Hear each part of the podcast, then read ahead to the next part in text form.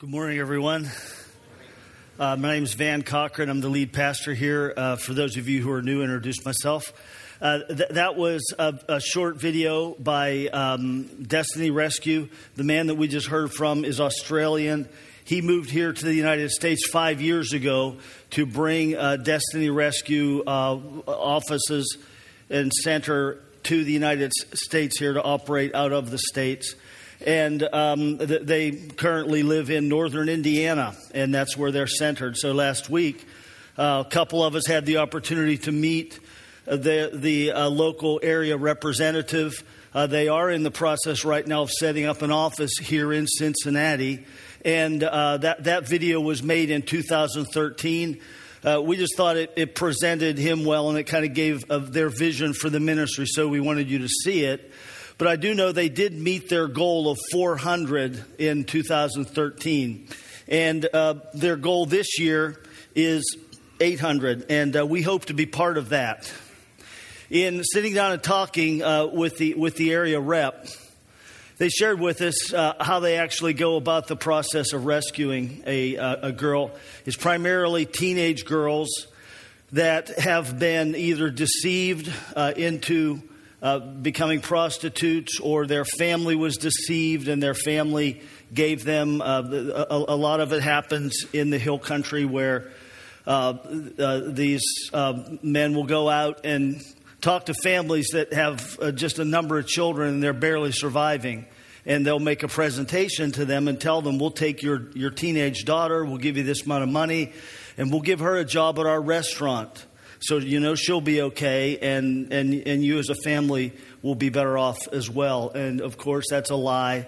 Uh, they they're literally buying the girls from the families and taking them and forcing them into uh, prostitution. Uh, it, this is a Christ-centered organization, um, and, and they they make their approach to the whole thing. I, I believe very relational, and and the way that it it, it sounds very very well done.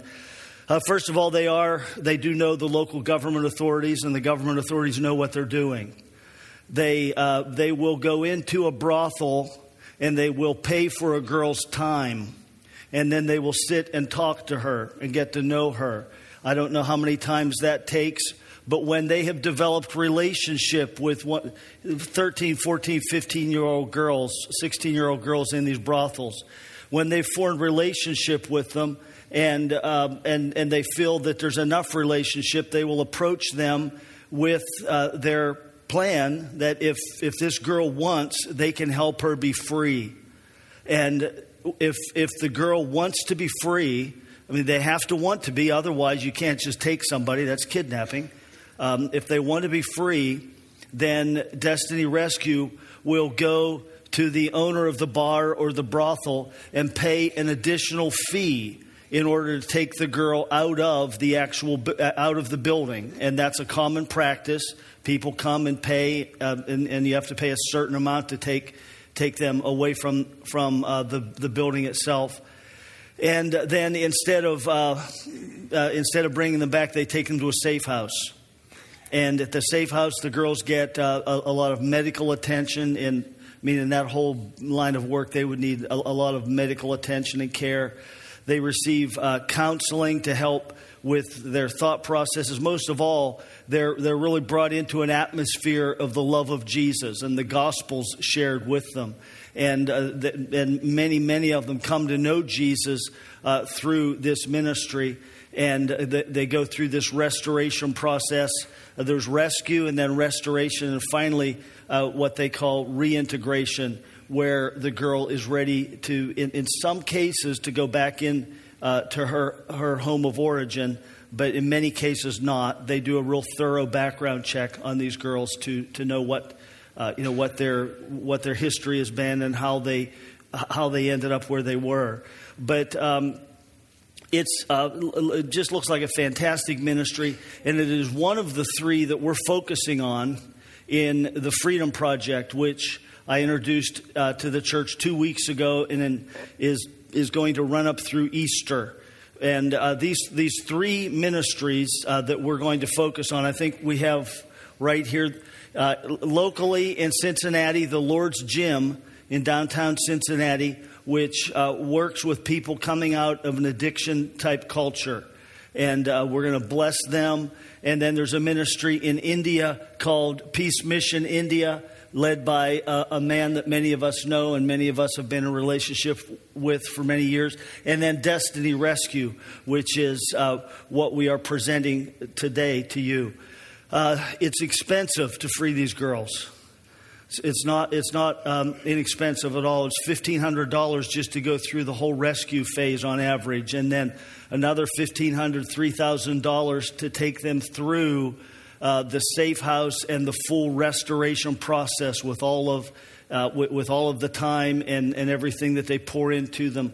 Uh, during that period of time. But our goal would be just to raise a big chunk of cash uh, in the tens of thousands of dollars and uh, be able to know at the end of this process that we've uh, freed and restored 10, 12, I don't know how many of, of these uh, girls will, we will be able to, to be involved with in freeing and restoring.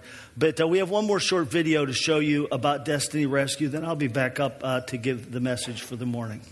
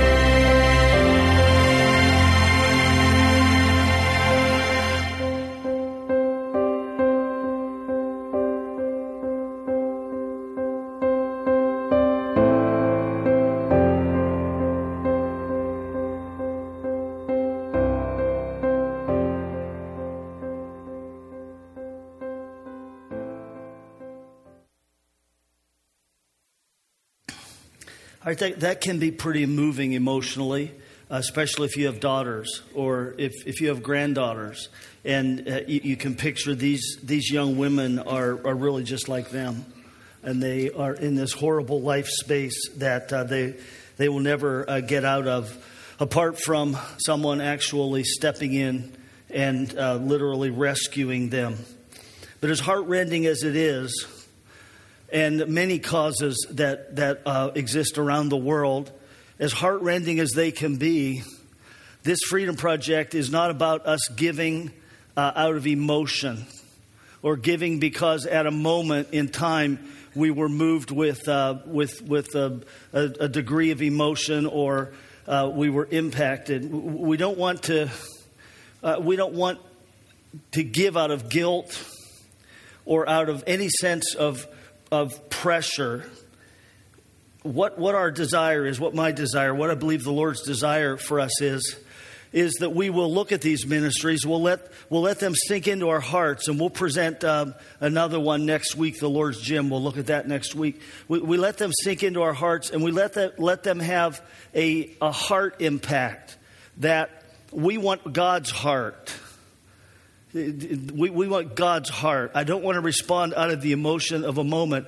I want to begin to see things through God's eyes and understand through His eyes so that I'm not just saying, oh, that's so touching here. What do I have in my checkbook? I'll give this.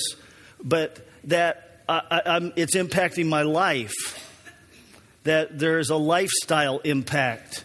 And that's the goal of this whole Freedom Project uh, as wonderful as the ministries are, it's almost like that's a, a, side benefit. We get to bless them. But at the same time, uh, we, we get freed. We get freed of the fear of want.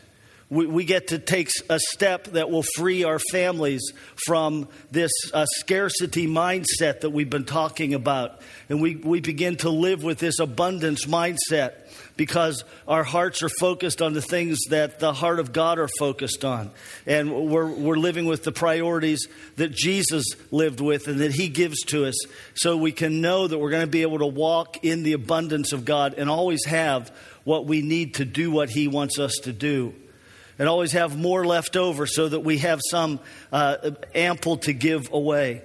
Now, that we've been talking about freedom and um, th- this, this freedom from fear and anxiety, which really plagues uh, our culture. I, I, think every culture. Um, some cultures are so. Uh, some cultures are at, at, a level such as ours where it, it is more of an issue. Uh, because there's um, uh, some cultures live just day to day. They're subsistence cultures, and they don't know where they're going to get their food for their next meal, and, and that just becomes a part of the depressed, ingrained mindset of life. In our culture, where we're really fairly wealthy, um, having that wealth leads us to worry about it. It leads us to fear what's going to happen to it. And yet Jesus told us we don't have to fear and we shouldn't fear. In Matthew 6, 33 and 34, Jesus said, Seek first his kingdom, God's kingdom. And in this context, he's talking about food and clothing and shelter. And he says, Seek his kingdom and righteousness. And all these things the food, the clothing, the shelter, the transportation, uh, what, what we need to survive today it will be added to you. You'll get it. God will provide if, if, if we are able to grasp the heart of Jesus and allow through the Holy Spirit's presence for Him to show us God's heart for the world, and then we engage our lives on that track, then we can be assured, Jesus is telling us, that we're going to have all that we need. So He says, Don't worry about tomorrow, for tomorrow will care for itself. Each day has enough trouble of its own. So we don't need to worry. We don't need to fret. We don't need to fear. And, and that's what this Freedom Project is about, is us breaking the stronghold of fear in our lives, in our church's life, so that we can be everything God wants us to be and have the impact on the lives of the thousands and thousands of people around us that need Jesus and that need to be freed. Now, we've been using a story from the Old Testament the past few weeks uh, past couple of weeks to uh, introduce this whole idea. And uh, that, that story comes from 1 Samuel. It occurs early in uh, the stage of, of Israel's uh, period of time where they actually had kings. And their very first king was named Saul. And uh, King Saul took his army out into the field in order to wage war against the Philistines. Now, it was, it was a war of liberation because they had been enslaved by the Philistines for generations. And so Saul has his army out in the field. And by the way, a little footnote it says that the Philistines had so dominated uh, Israel that they didn't even allow them to have blacksmiths that knew how to make swords. So Saul's out of Saul's entire army, there are only two swords. He has a sword, and his son Jonathan has a sword. The rest of them are just fighting with whatever farm implements they, they could bring along to use as weapons. And, and so they're encamped, and the enemy Philistine army is encamped in another location, and they're kind of they're sending patrols out and trying to decide where are they going to attack, how are they going to attack. One morning, Saul's son Jonathan got up and said, "I'm going to do something." And he went out and he found himself at the foot of a very steep hill, a, a cliff. And at the top of that hill was a Philistine outpost, at least 20, 25, 30, maybe as many as 40 or 50 Philistine troops there. Jonathan asked God, God, do you want us to go up, up this hill and attack this outpost? And God told him yes. And so Jonathan, based upon trusting God, took this bold step, crawled up the side of that hill, and slew 20 of the Philistine soldiers within a half acre space, not, not much space at all. Ferocious battle. Jonathan's bold action, Jonathan's faith then did something. It released the presence and power of God into the, the entire battlefield. for miles around, the kingdom of God broke through. For miles around, even places that miles away, they had no idea about this battle that Jonathan had just fought. Suddenly, the troops from Israel suddenly were strengthened. They suddenly found themselves emboldened. And the troops from the Philistines suddenly found themselves panicking and fearful and not knowing what to do because God's presence came. All because Jonathan took down that stronghold. Just in a moment's time, the entire battlefield changed because Jonathan was willing to attack that stronghold and take it down. Now, Jonathan made a declaration in the process of that. He, ta- he, he made a declaration that shows us what type of mindset he had when Jonathan said this in 1 Samuel 14. He said, Nothing can hinder the Lord from saving, whether by many or by few. Look at that. Nothing can hinder the Lord from saving, whether by many or by few. Now, how many of us believe that? You know, we, we believe that. Don't you believe that? I mean, we would believe that. But how many of us are willing to count ourselves in the few when it comes to, to that, that whole battle? It's easier to say, yeah, God can deliver by many or by few, but I sure hope there are many. You know, I sure hope there are a lot. But with Jonathan, he was willing to count himself among the few. That's where his faith fit in. He really believed that. And then he takes this bold step and just totally knocks out this enemy stronghold. And we're talking about strongholds in our lives, in our culture's life, in our church's life. Jonathan, he had a, a, mentality of abundance. He had an abundance mindset. God will provide for us to do what God wants us to do. Now, what I want to look at today is the contrasting mindset of his father Saul. Because King Saul's mindset was not one of abundance, King Saul's mindset was one of scarcity. And while Jonathan is out there in the field engaging in this battle, changing the day, changing the whole thing from a kingdom of God perspective and releasing the presence of the kingdom because of his faith and his action, his father, King Saul, is back in the camp. And it doesn't tell us exactly what Saul was doing, but uh, we know that when Saul got word that something was happening among the Philistines, because he had lookouts, and a lookout you know, is up on a high hill, and he sees and he runs back to Saul and tells Saul something's happening. The Philistines are panicking. Now, Saul, rather than taking action, he called a war council. And he, he got some of his guys together. He got the priests to come and bring the Ark of the Covenant. And they were going to use the Ark of the Covenant to try to determine what's God's next step. And that sounds like a reasonable thing, doesn't it? He was the leader. Sounds like uh, uh, he's checking out the details. He wants to get all of his ducks in a row.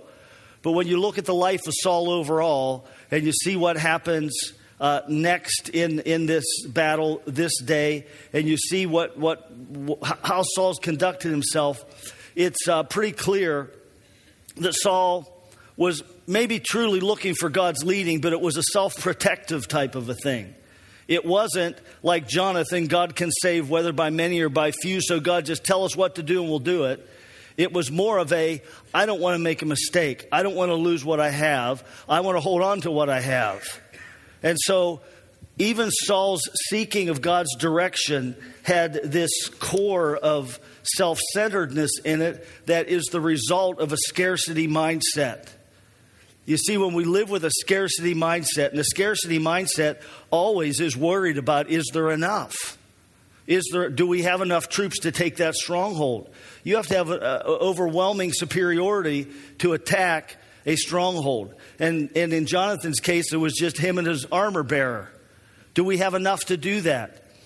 Uh, an abundance mindset asks, What's God want us to do? Where's God leading? Truly, where's God leading? Wherever He wants us to do, we're going to do because we know God's going to provide for that. A scarcity mindset might ask, What's God want us to do at some point in the process? But the real heart of what's going to motivate and what's going to move is a heart of fear and anxiety that there's not going to be enough, and how are we going to protect ourselves?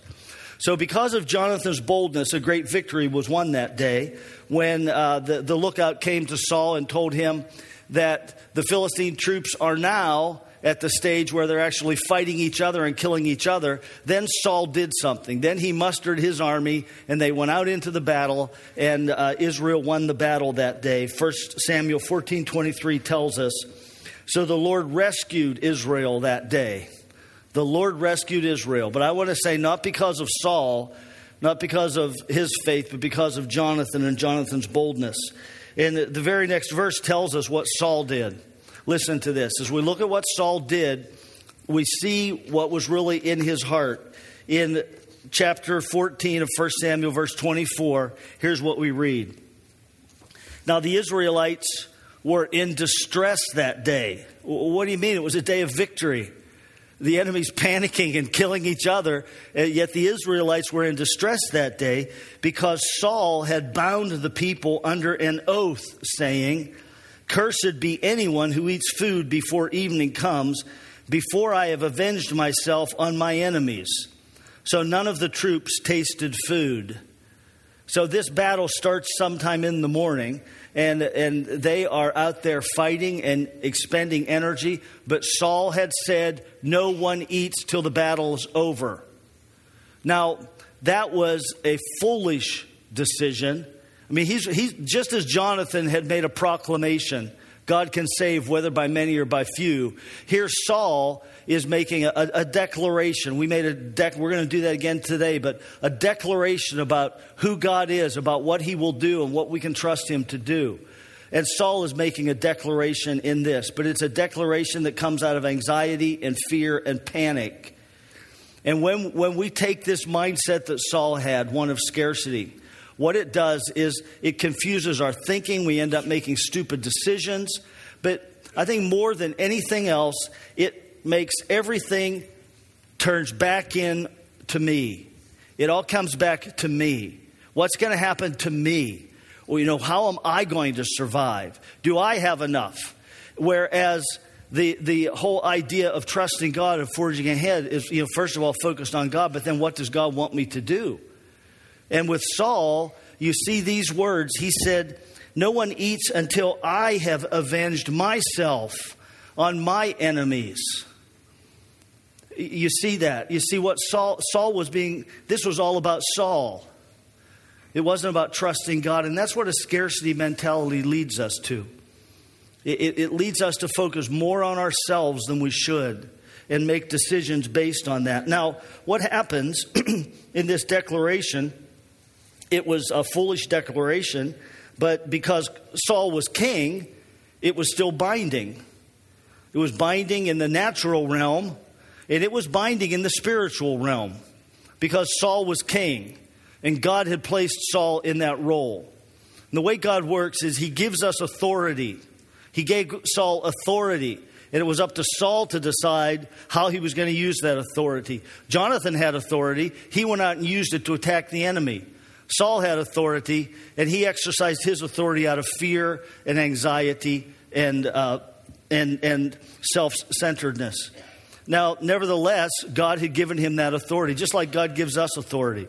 Jesus said, I give you authority to go out and to, um, to uh, heal the sick and to cast out demons and proclaim the freedom of the kingdom of God.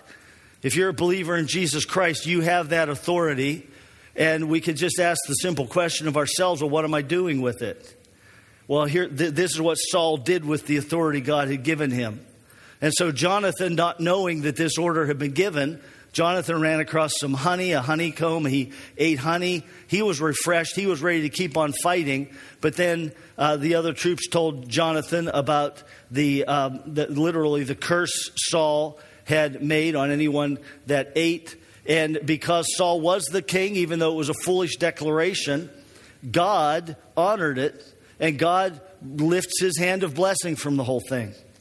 And Saul sees that. He realizes the presence of God, there's something going on here. And, and so Saul then, in another rash moment, I, I look at it like this it's as if God's looking at Saul and saying, Saul, I, I've given you this authority. You know, I've given you a son like Jonathan and I've given you these troops, and I'm with you. My power's with you. But, dude, you're messing it up. You're just not handling this well. And so I'm just going to back up until you recognize and until you humble yourself. And so he, the Lord backs up off, uh, withdraws his presence. And Saul sees that. And then Saul makes this other very rash declaration. He says, Well, whoever ate food, someone must have eaten food, and that's why God's hand has been lifted. And he says, Whoever it is, even if it's my own son Jonathan, he's going to be executed. What a rash statement. But that, that's what fear does. Fear leads us to, to make stupid decisions, rash statements, controlling statements. Saul's just desperately trying to control everything. And so they eventually find out that it is Jonathan who had eaten, and Saul is, is uh, ready to execute his own son. The only thing that kept him from doing that was the other officers in Saul's army stepped in and said, Man, you can't do this. You cannot, you can't execute Jonathan over this. And Saul uh, still does, he doesn't repent, he doesn't recognize his foolishness through the whole thing. But when we make decisions out of fear, when we live out of this scarcity mentality, we, we can't think right. There's a key verse we've looked at a few times already, but 2 Timothy 1 7, I want you to see it again. This is a powerful verse. It says, God's not given us a spirit of fear, but of power and of love and of a sound mind. Okay, God's not the author of fear. And what this is telling us is that what God wants us to have is His power. He wants us to experience His love and sound thinking. Fear cuts us off from the power of God because we, we draw back. We're, we're not believing God. We're not taking risks. We're not stepping out. Fear cuts us off from love because fear is self centered and love is outwardly centered. And fear messes up our minds. We, we don't have a sound mind, so we make poor judgments and poor decisions. Do you know in, in our culture, I was looking this up the other day online, and I, and I looked up uh, uh, different, different um, versions of the thought of what are the greatest financial fears in our country. And two or three websites came up with this fear as one of the top fears financially in our culture. The fear was this the fear of talking to your spouse about money. Just the, simply the fear of sitting down and talking to your spouse about money, about budgeting, about, hey, you know what? I put this on the credit card last month. Maybe I shouldn't have, but I did. There's, there's, there's this fear that spouses have that, that keeps spouses from communicating. Fear of budgeting. Uh, the fear, it, it, it, it impacts relationships. When we live in fear, it impacts everything.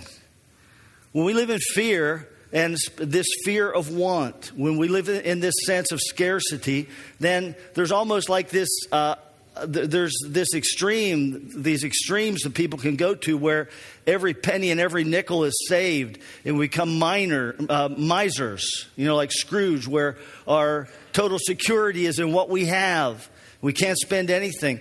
But the other extreme is um, you don't know when you're ever going to get this again and we just got this income tax return, and I know we have bills to pay, and I know there's going to be stuff coming up later in the summer that we're going to need to repair in the house, but let's buy a large screen TV because we deserve it. And so the, the, the fear of not having enough, scarcity, can lead people into just making all sorts of foolish decisions. And so uh, we, we see that in the, in the life of Saul here. But what God wants us to do is to experience his love. And when we experience his love, then fear dissipates. In fact, in 1 John 4:18 it says this. It says there is no fear in love, but perfect love drives out fear, because fear has to do with punishment. The one who fears is not made perfect in love. Okay, the Bible tells us God is love. And that's First John. That's kind of one of the running themes of First John. God is love. And then he says here that there is no fear in love when we're really experiencing God's love. And you see, it, it needs to be more than just um, a, a, memorized verse or a song, Jesus loves me, this I know. I mean, it, it needs to be more than just an intellectual thing. We've got to experience the love of God. We've got to experience the love of God. That's why we take so much time to worship here.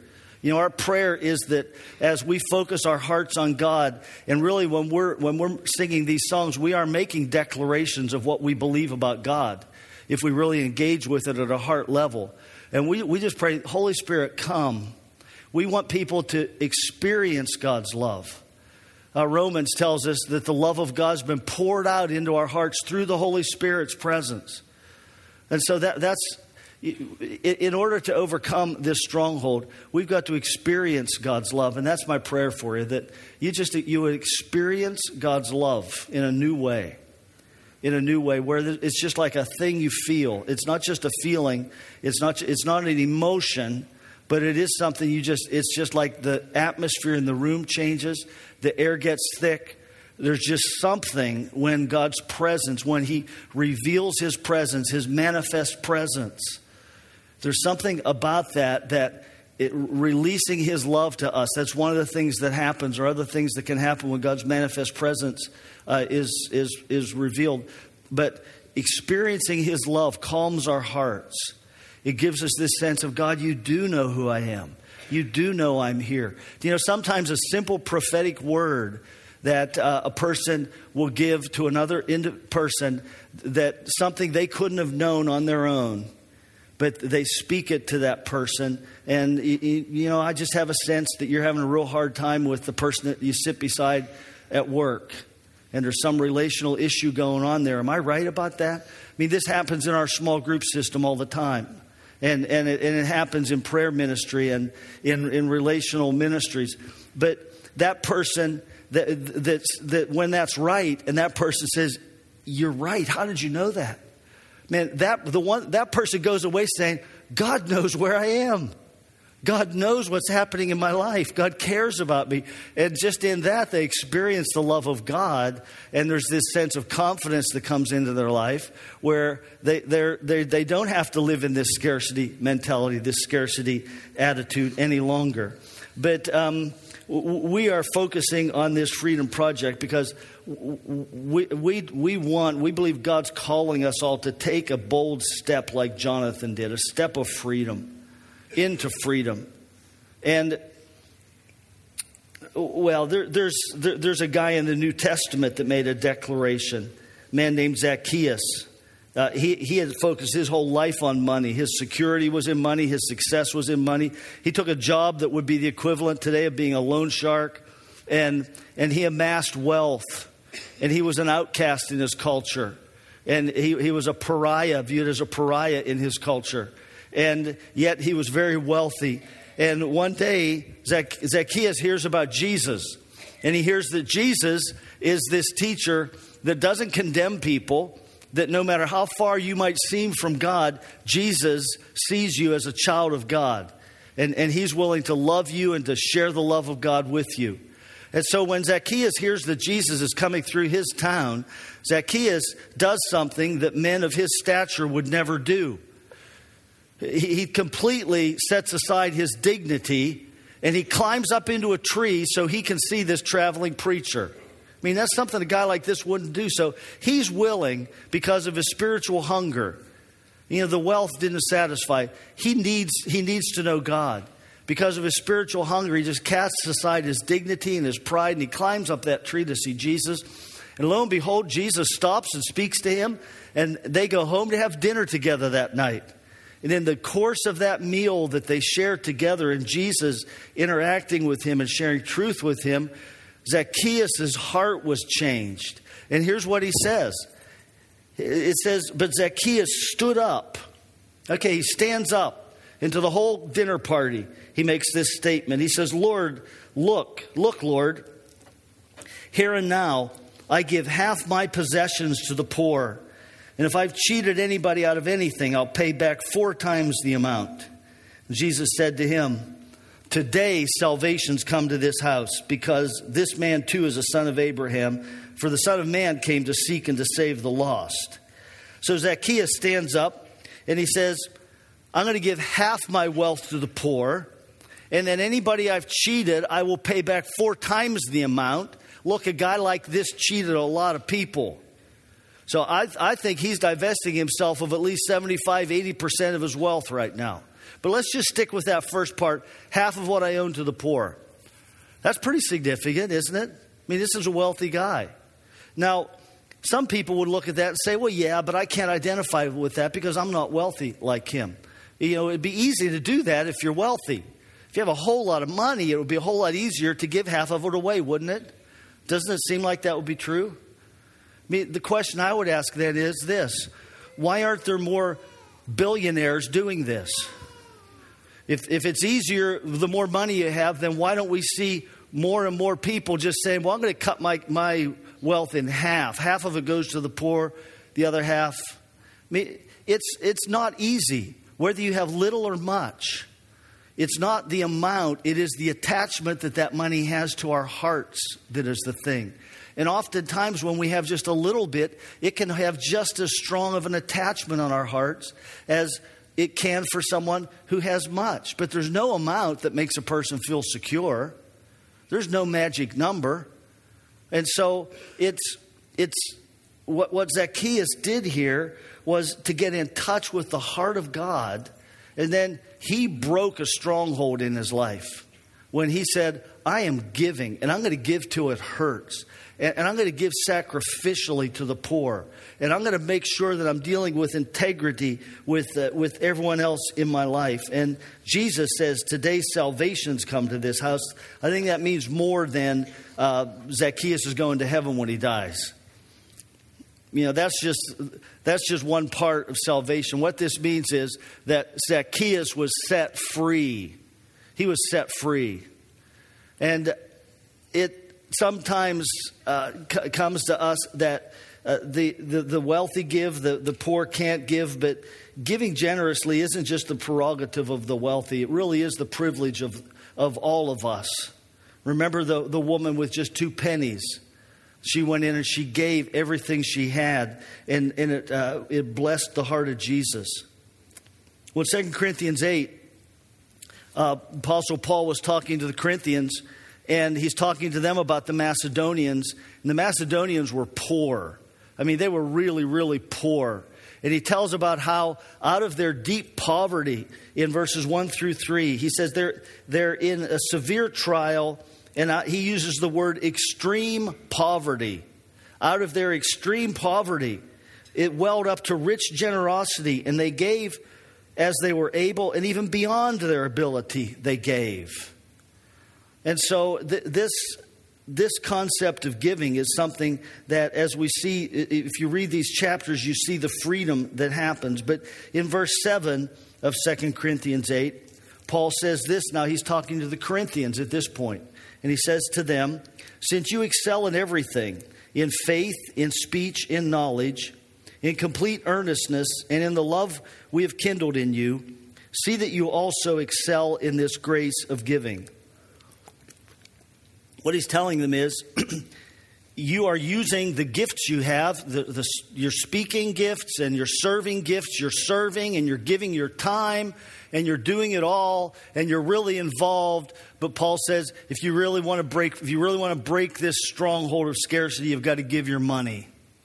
And see, there's, there's something about our money that just has the ability to have this stranglehold on our hearts. And Jesus knew, and the, the, the, Bible teaches over and over again that we've got to break that. And that's what this Freedom Project is all about. And that's why none of the money stays here. It's not about us, it's about out there. We're going to give it all away. But what's going to happen as we do is there are going to be people that are, as you pray and as you consider over the upcoming weeks what God's going to lead you to give and what you can sacrifice in order to give. And as you go through that process of giving, for many people here, they're just going to be things that are just going to be freed in our hearts. And we're going to free not only our own lives, but we're going to free families' lives. We're going to free children's lives for generations by, uh, by breaking the stronghold of scarcity.